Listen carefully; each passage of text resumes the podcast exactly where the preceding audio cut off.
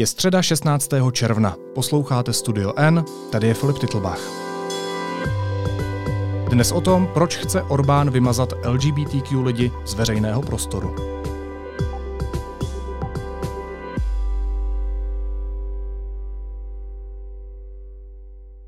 The Hungarian parliament has just passed a law in the past few minutes that bans what is described as the promotion and portrayal of homosexuality and gender reassignment among those under 18. Maďarský parlament schválil zákon, který zakazuje šířit mezi mladými lidmi jakékoliv materiály, které zobrazují homosexualitu nebo změnu pohlaví.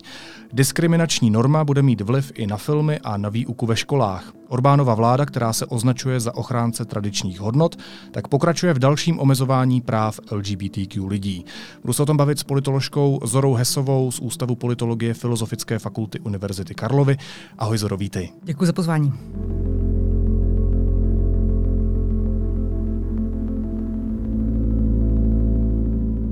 Co ten zákon bude znamenat v praxi? Eh, pokud jsem to dobře pochopila, tak ten zákon znemožní, eh, vlastně promění eh, takzvanou sexuální výchovu ve školách. Mm-hmm. A to v tom smyslu, že veškerý vztah, který budou moci děti se o něm učit, bude zobrazovat pouze muže a ženy a nebudou, nebudou moci materiály nebo ti, ti, ti přednášející zmiňovat jakékoliv jiné formy sexuálních vztahů. A zároveň, co jsem se dočetla, je, že eh, ten eh, přednášející nebo ti, ty materiály a ty organizace, které tyhle sexuální vzdělávání budou provádět, budou muset být certifikovány vládou. To znamená, že vláda se vlastně ovlád, ovládne jakékoliv vlastně zmínky o, o sexuální výchově ve školách. To znamená, že LGBTQ lidé nebudou existovat pro mladé lidi. Neměli by existovat prostě. Nebudou zmiňováni vůbec. Nebudou bude zmiňováni. trestné je zmiňovat zřejmě, nebo nebude, nebude povoleno je zmiňovat. Hmm. Proč takovou normu maďarský parlament schválil? Jaká může být ta reálná motivace? No my samozřejmě nevíme, uh, nevidíme do hlavy uh, ani, ani Orbána, ani, ani zákonodárců, kteří velkou většinou tento zákon přijali, ale můžeme spekulovat uh, poměrně, si myslím, srozumitelně nebo přesvědčivě o, o několika motivacích. Ta jedna je uh, ryze politická uh, a ta druhá je taková, bych řekla, ideologická. Mm-hmm. A ta ryze politická motivace se, se dotýká toho, že um, příští rok se v Maďarsku budou dít volby. Uh, Orbán vládne Maďarsku už od roku 2010 a to velkou, uh, velkou většinou a jde mu o to nejenom ty volby vyhrát, ale opět vyhrát vlastně naprosto, naprosto zrcujícím způsobem. A um, zavádění nebo při, přijímání rozdělujících zákonů uh, jakéhokoliv typu. Uh, například uh, to mohl být taky zákon o tom věč, výjimečném stavu, stavu před, uh, před několika měsíci. Uh, mu umožňuje ten, ten svůj tábor jak si konsolidovat a ukazovat na tu, na tu opozici, která se proti němu um, sjednocuje jako na někoho, kdo, dejme tomu, brání uh, homosexualitu, nebo dokonce, a to se to ten zákon vlastně dokázal. On totiž ten zákon je uh, taková, jako, až bych řekla, trošku perverzní past, protože uh, to je zákon o pedofílii. Ano, která, je to přílepek vlastně k tomu zákonu. Ano, ten zákon byl dlouhodobě debatován jako zákon, který, který uh, um, zvyšuje tresty uh, a, a, a za pedofilii a taky nějakým způsobem jinak o, o, ošetřuje publikování z, uh, od trestaných pedofilů. A v, na poslední chvíli tam bylo zřejmě přidáno tato věta, nebo ty, těchto pár vět týkající se homosexuality, takže vlastně zanášení pojmu homosexuality do kontextu pedofilie je vlastně taková jakoby opravdu rána pod pás a je to takový i signál, jak vůči homosexuálům, hmm. to znamená jako uh, něco velmi, uh, jako velmi, velmi negativní, uh, výraz velmi negativního postoje vůči homosexuálům, tak vlastně i vůči té opozici, která, jak jsme viděli, z parlamentu vykráčela, protestovala proti tomu zákonu, ale zároveň vlastně se musela velmi bránit toho, tomu, aby nebyla spojována právě jako se schvalováním pedofilie samozřejmě. Takže to je taková jakoby past. A já vidím tuhle, tuhle politickou rovinu jako tu, jako tu zásadní. Ještě bych, ještě bych zmínila, že v tom parlamentu, kde má teda eh, Orbánova strana Fides, která vládne s jednou malou stranou v, v koalici uh, velkou většinu, tak pro tento zákon hlasovala i extrémní pravice ze strany Jobbik, která už je taky dávno v opozici, kterou Orbán vlastně jaksi tematicky vykradl, eh, přejal její, tém, její témata a která se příští rok má s tou liberální sociální eh, socialistickou opozicí vlastně spojit. A v tomto, záko, v, v tomto hlasování se vlastně ta, ta, ta opozice jako rozdělila mm-hmm. na, na morálním tématu nebo na tématu jaksi uvozovká hodnot. A tu vidím vlastně jako asi ten ten první jednoznačný, jednoznačný cíl nebo jednoznačný dopad tohoto, tohoto zákona. Vlastně takže jako konkrétně volební politika. To byla ta politická linka a ty si říkala, že to ještě může být linka takzvaně hodnotová nebo ideologická. Ano, hodnotová právě, jakoby to je ten uh, Orbán um, od začátku svého druhého působení, nebo vlastně ještě, ještě, ještě několik let předtím se z, z liberála um, začal, začal prezentovat jako národní konzervativec, uh, který uh, odmítá uh, liberální demokracii, který odmítá evropské, evropské, mohla bych říct hodnoty, to, to, hmm. to hodnoty EU, vlastně té otevřené společnosti a uh, uh, liberálních, uh, liberálních uh, antidiskriminačních zákonů a tak dále.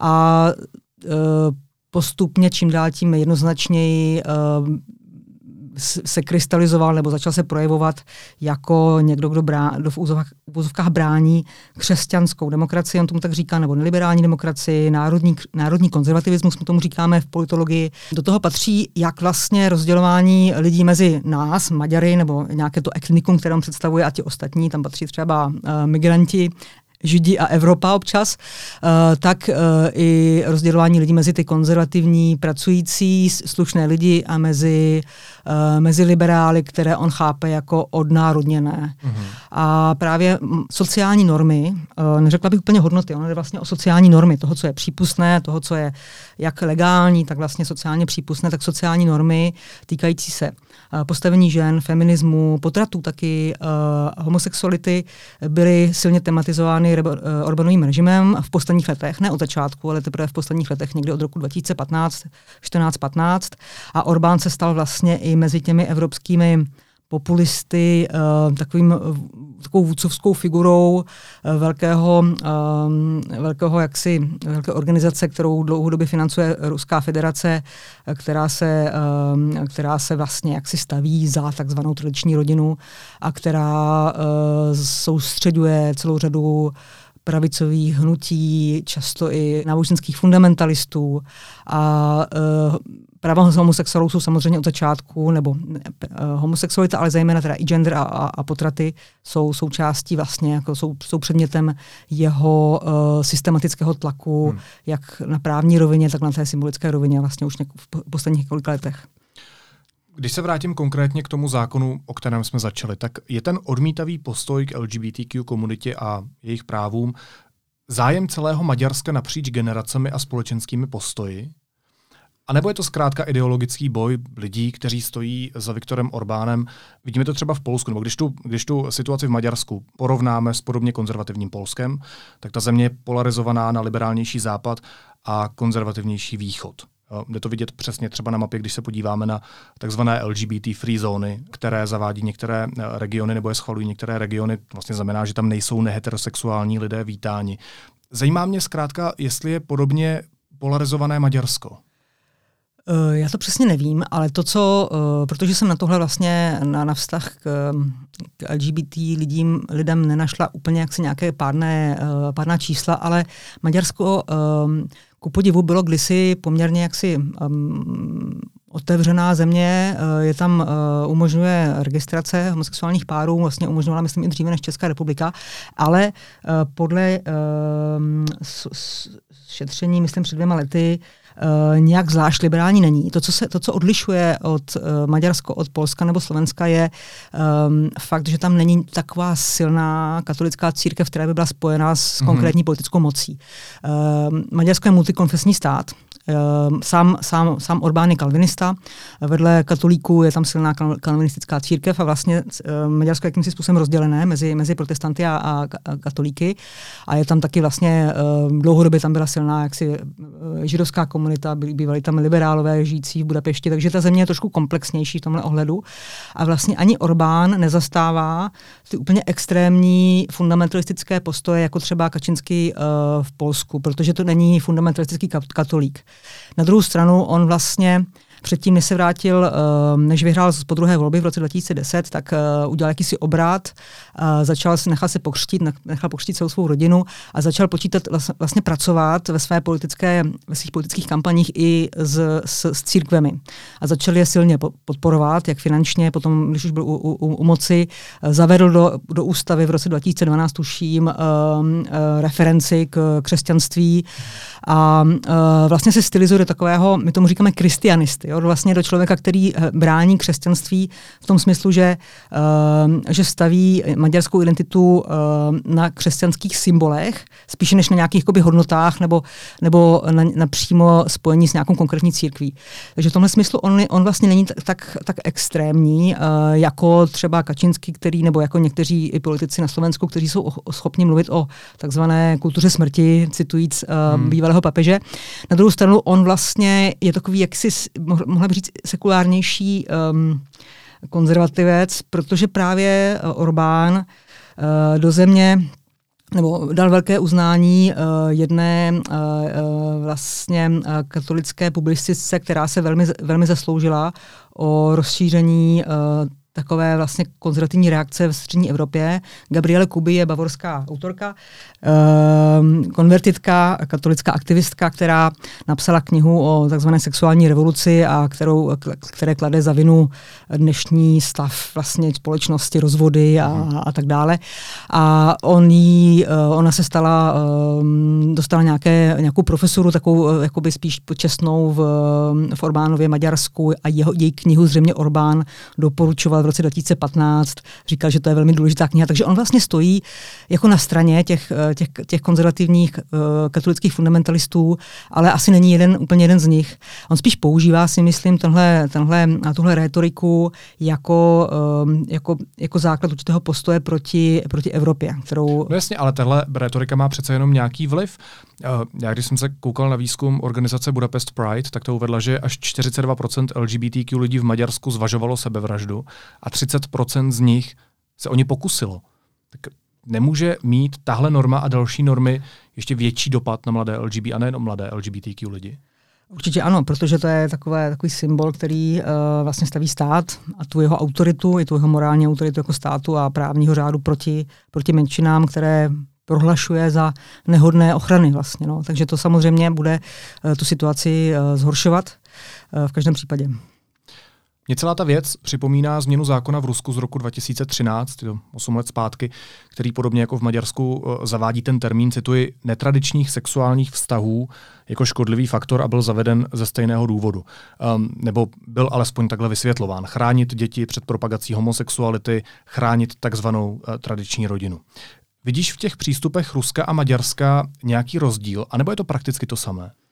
Já v tom vidím uh, takovou ofenzívu, jak ze strany teda um, ruského státu, tak ze strany Orbánova režimu proti um, liberálním elitám, proti určitému tomu, co oni, co oni chápou jako co oni, oni chápou, to tak označují jako jakousi liberální hegemonii, kterou se snaží nahradit vlastně svým takovým postojem, eh, který se snaží ve společnosti rozšířit a, a učinit dominantním.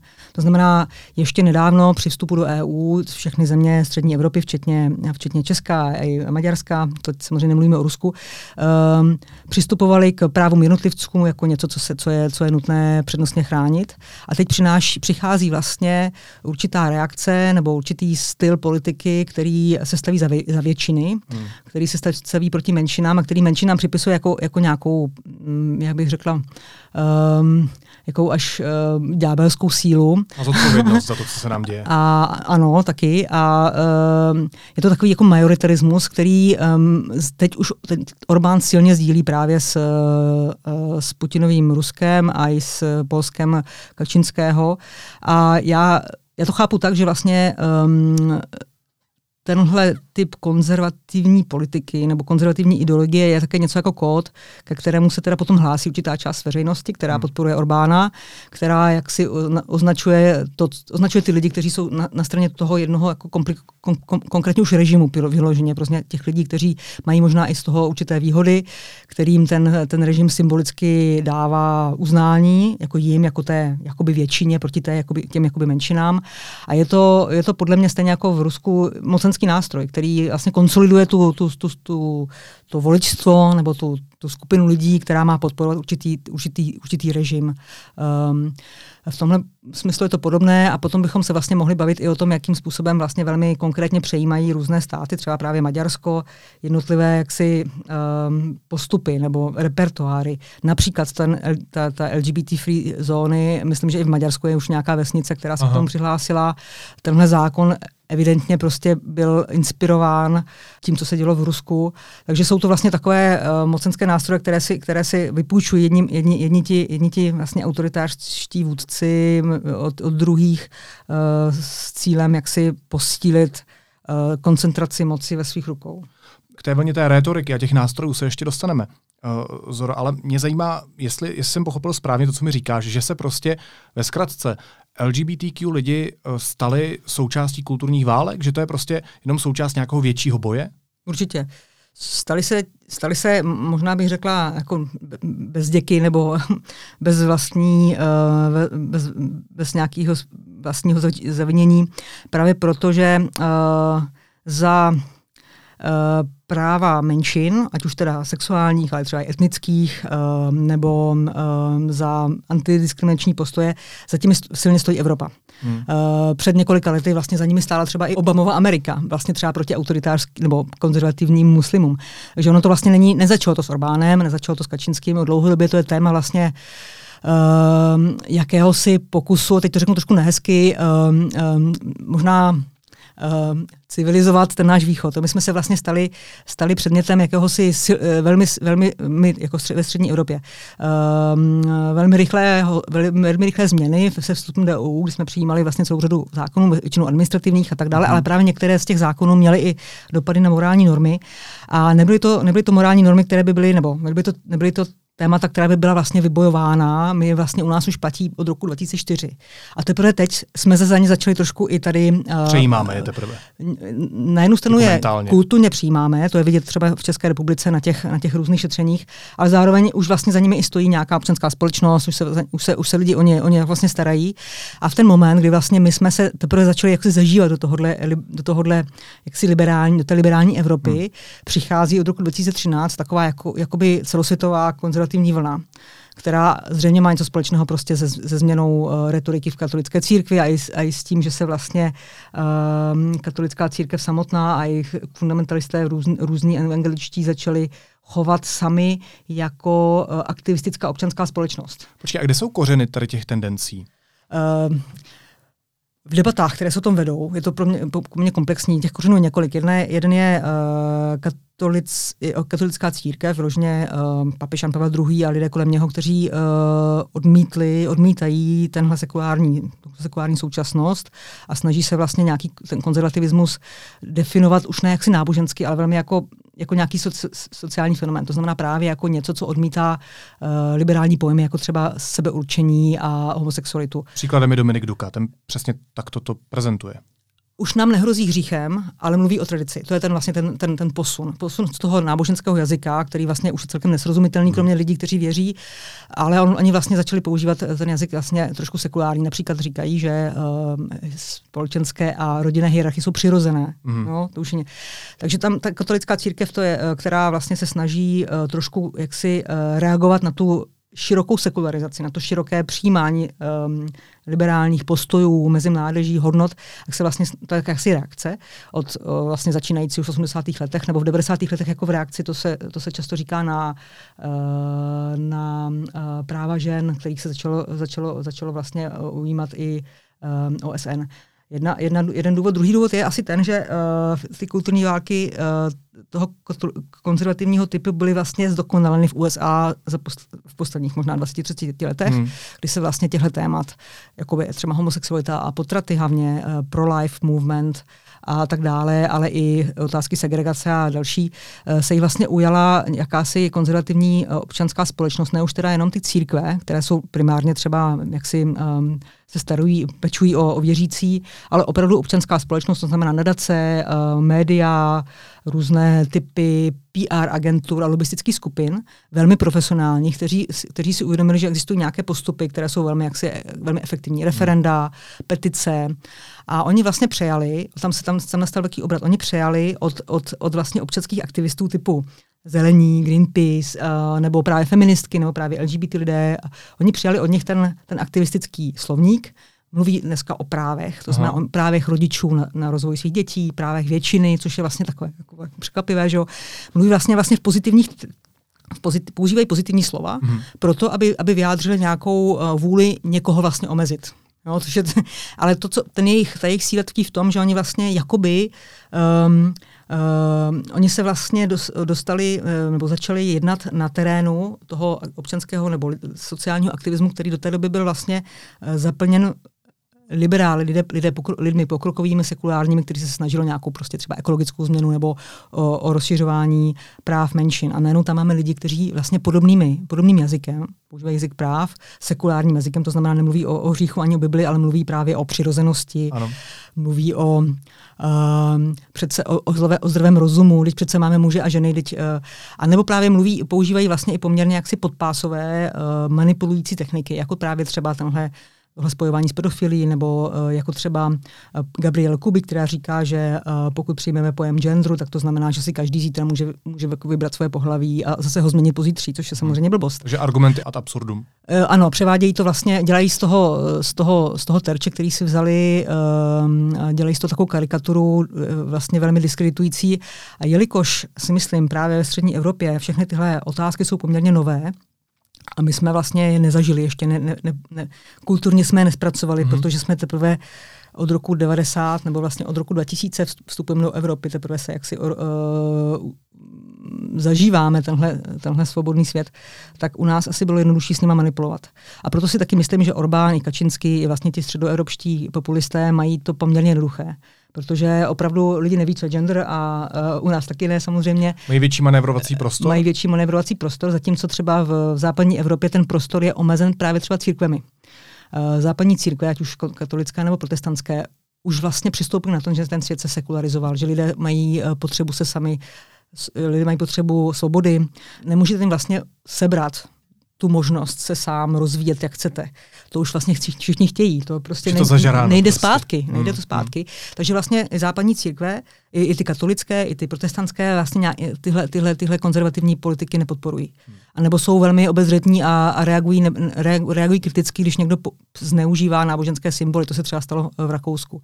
Zatímco u nás uh, ty, ty církve taky vlastně prožili 40 let komunismu, uh, neprožili si svůj vatikánský koncil úplně moc a jsou trošku uh, oslabené taky, nebo jsou naopak se nebo naopak teďka se, se vrací na uh, zpátky uh, na výsluní, protože um, jsme restituovali, nebo restituovali třeba hodně majetku díky spojení s politikou v, v, v Maďarsku, naopak ten Orbán je taky podporuje vlastně i finančně, že oni vlastně, jak si pro, pro ně je spolupráce s politikou vlastně velmi výhodná, a zároveň uh, ta politika nějakým způsobem podporuje, v jaké, nebo ten konzervativní ty konzervativní postoje jakýmsi způsobem jako ukotvují ještě ve společnosti. Dobře, já to chápu, ale formálně Maďarsko, formálně stejně jako Polsko, jsou členy Evropské unie. Maďarsko, které uh, vydalo zákon nebo schválilo zákon, který Evropská unie uh, kritizovala v Rusku, vlastně je to úplně stejný zákon jako v Rusku. Polsko, které tady má LGBT free zóny, uh, opět země, která je součástí Evropské unie. A tak mě zajímá, jestli tohle společenství jako, může to dění v těchto státech ovlivnit, jestli má vůbec spáky na svoje vlastní členy. No, nemá. A bránit svoje hodnoty? Uh, nemá, má je pouze, uh, má je vlastně mělo dlouho politické páky, dokud jsme přistupovali do EU. Tak samozřejmě v té době jsme přijali všechny ty zákony, protože jsme chtěli, museli jsme přistoupit na ty podmínky, které nám ta, ta, ta Unie kladla. A dneska ty páky jsou pouze právní, což jako není, není moc, protože um, uh, Orbán je velmi, velmi, velmi vlastně schopný v tom uh, obhajování svých um, liberálních, nedemokratických uh, zákonů, protože vždycky najde nějaký příklad podobného zákona někde v západní Evropě a ukazuje na to, že vlastně celá řada jiných zemí vlastně nějaké tyhle tyhle zákony používá, ale například uh, minulý rok byl přijat zákon, který v Maďarsku, který znemožňuje uh, změně, změnu pohlaví, mm-hmm. takovou tu administrativní. A uh, už se proti tomu nějak, už to řešil Vysoký soud Maďarsku nebo Ústavní soud Maďarsku, který aspoň eh, pozastavil platnost tohoto zákona pro probíhající mm, procesy a určitě uh, ti poškození uh, půjdou prostě k Evropským soudům. A jsem zvědavá, jak to dopadne, protože v tomhle ohledu by možná, by možná mohlo být představitelné, že eh, individuální práva budou, budou eh, nebo naleznou nějakou oporu eh, v tom evropském právním řádu nebo vlastně i v nějakých principech lidskoprávních. Co se týká homosexuality, tak je to obtížnější, protože to už jsou sociální normy, které, které my to tak vnímáme samozřejmě, že takový zákon porušuje individuální práva třeba lidí, kteří, se, kteří, kteří jsou homosexuální, ale už je to obtížnější, jak si dokazovat uh, nějaké poškození tím, tímto zákonem. Hmm. A uh, taky víme, že třeba Maďar, že třeba Polsko si při vstupu do EU vy, vymínilo jakousi podmínku, že sociální normy bude, bude vlastně um, schvalovat ono samo bez toho, že by jim do toho vlastně Evropa mluvila. Takže je to, takové, je to taková doména, kde uh, jako spíš, spíš, spíš sociálních a kulturních norm, do kterých si myslím uh, ten právní systém už těžko může mluvit, pokud nedokáže nějakou jako konkrétní diskriminaci. Aha. To se samozřejmě dokazuje špatně. A já si myslím, že ten zákon vlastně ani, ne, ani jako ne, ne, nechce uh, měnit, um, nebo nechce, aby to došlo tak daleko. Jemu uh, to, co je tam důležité, je, ta, je ten symbol. Já tady jako Orbán stojím na, na, na straně té většiny, které toho, toho jakoby v úzovkách zdravého rozumu proti té urbání elitě v, v Budapešti, jehož, jejíž, jejíž starosta bude pravděpodobně vyzývatel Orbána příští, hmm. příští rok a kterou on chce vlastně zatlačit do toho, do toho, do toho um, do toho koutu těch liberálů, který, kteří zahaj, obhajují homosexualitu a kterým, neva, kterým nevadí třeba pedofily. Něco takového hmm. vlastně. Takže si myslím, že tam ani, tam ani ten zákon, asi možná, některé ty zákony třeba ani nejsou nějak nutně jako, jakoby, um, prováděny, ale uh, ten, ten, ta symbolická um, škoda už bude samozřejmě um, provedena. Ještě by mě zajímala poslední věc. Jak je pravděpodobné, že se tahle rétorika přesune i do Česka? Protože ona vlastně už svým způsobem tady částečně je, nebo ten narrativ tady částečně je. Ono se mluví o propagandě. Václav Klaus používal slovo homosexualismus, pokud se uh, správně pamatuju. Uh, gender, LGBT ideologie. Um, používají to vysoce postavení politici, používají to, uh, používají to zástupci církve, různé spolky, které se i v tom českém prostředí velmi profesionalizují a stávají se, uh, stávají se vlastně tou druhou stranou v té v uvozovkách vyvážené debatě. Dostávají se do médií a tak dál. Tak mě zajímá, nakolik uh, je pravděpodobné, že tahle vlna se z těch států, jako je Polsko nebo Maďarsko, částečně i Slovensko, přesune k nám. Přesune se, pokud to bude vyhovovat nějakému silnému politickému projektu. Tak se to stalo prostě i v, i v, i v Polsku, i na Slovensku. Uh, minulý parlament, uh, nebo ten současný parlament je silně konzervativní a uh, zákon o omezování přístupu k potratům, který do té doby byl chápan jako nějaká prostě kuriozita, tak vlastně už hmm. prošel do, několika, do nějakého dalšího čtení minulý rok, protože uh, uh, strany strany ve vládě eh, se, s, rozhodli se, že se jim to nějakým způsobem hodí. Takže a, a tak se to vlastně děje i ve všech těch ostatních zemích. Ta, ta témata nejsou sociálně důležitá, jako by, že, ně, že nejsou to témata, která by rozdě, podle mě ve skutečnosti rozdělovala mnoho lidí, nebo zajímala mnoho lidí. Nikdo vlastně jako se podle mě neřeší, prostě neřeší to, jestli nějaké sňatky nebo, nebo adopce ale uh, stane se to politikem, pokud uh, se nějaký silný politický projekt, uh, často populistický projekt rozhodne, že na tomhle, na tomhle tématu bude sbírat body a bude rozdělovat společnost a ty, a ty, svoje, a ty svoje politické protivníky. Takže vlastně všechno je všechno je představitelné. U nás to, co trošku omezuje tuhle, nebo trošku omezuje tuhle, tuhle představu, mm-hmm. je, je fakt, že my, uh, my tady ten silný populistický projekt, um, který by věrohodně um, zastával uh, nějaké vlastně silně, silně konzervativní názory, nemáme zatím ale uh, může se to stát. Ani menší projekty typu SPD Tomio Okamury, Trikolora, pan poslanec Volný, částečně hnutí ANO. Se reflektují tahle témata minimálně. Já bych řekla, že tam nejde tolik o ta témata, jako o jejich vlastně praktickou využitelnost. Pokud prostě se uh, polovina sněmovny rozhodne, že z nějakého důvodu uh, se jim to bude hodit, tak se to taky může stát u nás. Uh, na, druhou stranu si, na druhou stranu to, co Česko odlišuje od těch ostatních zemí, je přece jenom jakási, um, um, jakési liberální voličstvo, které je ještě pořád možná trošku silnější než, než třeba v Polsku, kde úplně vypadlo z parlamentu. A uh, možná i snad i fakt, že tu máme trošku komplexnější mediální um, realitu, ve které, se, uh, ve které se budeme snažit dál rozlišovat. Jo, ty, rozlišovat ty věci, definovat, o co vlastně se tady, o, co, o čem se tady bavíme, uh, jestli, co, to, že, to, že vlastně někdo mluví, dneska používá pojem gender ideologie místo pojmu gender, to snad uh, ještě, uh, tomu se snad dá u nás ještě zabránit, tady tomu směšování těch pojmů v mediálním prostoru, ale rozhodně i u nás je možné pozorovat, uh, že na to, na to témata naskakují další další jednotlivci. Já nechci malovat čerta na zeď, ale tak minimálně nějaká tendence ovládnutí veřejnoprávních médií a vzniku určitých médií, které se označují za konzervativní, ale jdou vlastně na podobné populistické vlně, to tady je. To tady je a právě, to zřetelné, právě tahle letech. v úvozovkách hodnotová témata nebo v úvozovkách morální témata jsou často tím, tím, tím kanálem nebo tím, tím, tím vehiklem, který k ovládnutí slouží, protože rozděluje. Takže si na to musíme dát pozor, abychom vlastně nepřejímali slovník lidí, kteří ho používají často jaksi velmi účelově. Říká politoložka Zora Hesová. Zoro, moc děkuji za rozhovor a měj se hezky. Ahoj. Děkuji za pozvání. A teď už jsou na řadě zprávy, které by vás dneska neměly minout. Slovenský nejvyšší soud zrušil osvobozující verdikt nižšího soudu nad dvěma obžalovanými v případu vraždy novináře Jána Kuciaka a jeho partnerky Martiny Kušnírové.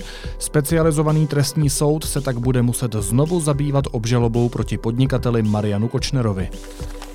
Česko požádalo Brusel o proplacení jednoho projektu z auditu Babišova střetu zájmů, dotace pro firmu Fatra. Krok má umožnit soudní spor s Evropskou unii. Podle vlády nehrozí kompletní zastavení dotací. Opatření o povinné ochraně dýchacích cest, které platilo od 3. do 10. května, bylo v rozporu se zákonem. V pátek o tom rozhodl nejvyšší správní soud. Rezort zdravotnictví prý nerespektuje opakovaná upozornění soudu. První kolo jednání amerického prezidenta Joe Bidena a ruského prezidenta Vladimíra Putina skončilo po necelých dvou hodinách. Biden s Putinem diskutovali po boku se svými ministry zahraničí. A tvrdší test za krádež housek během nouzového stavu byl nezákonný, rozhodl o tom nejvyšší soud. Lukáš Kalina dostal loni od soudu trest rok a půl za mřížemi. Jeho případem se bude muset znovu zabývat městský soud.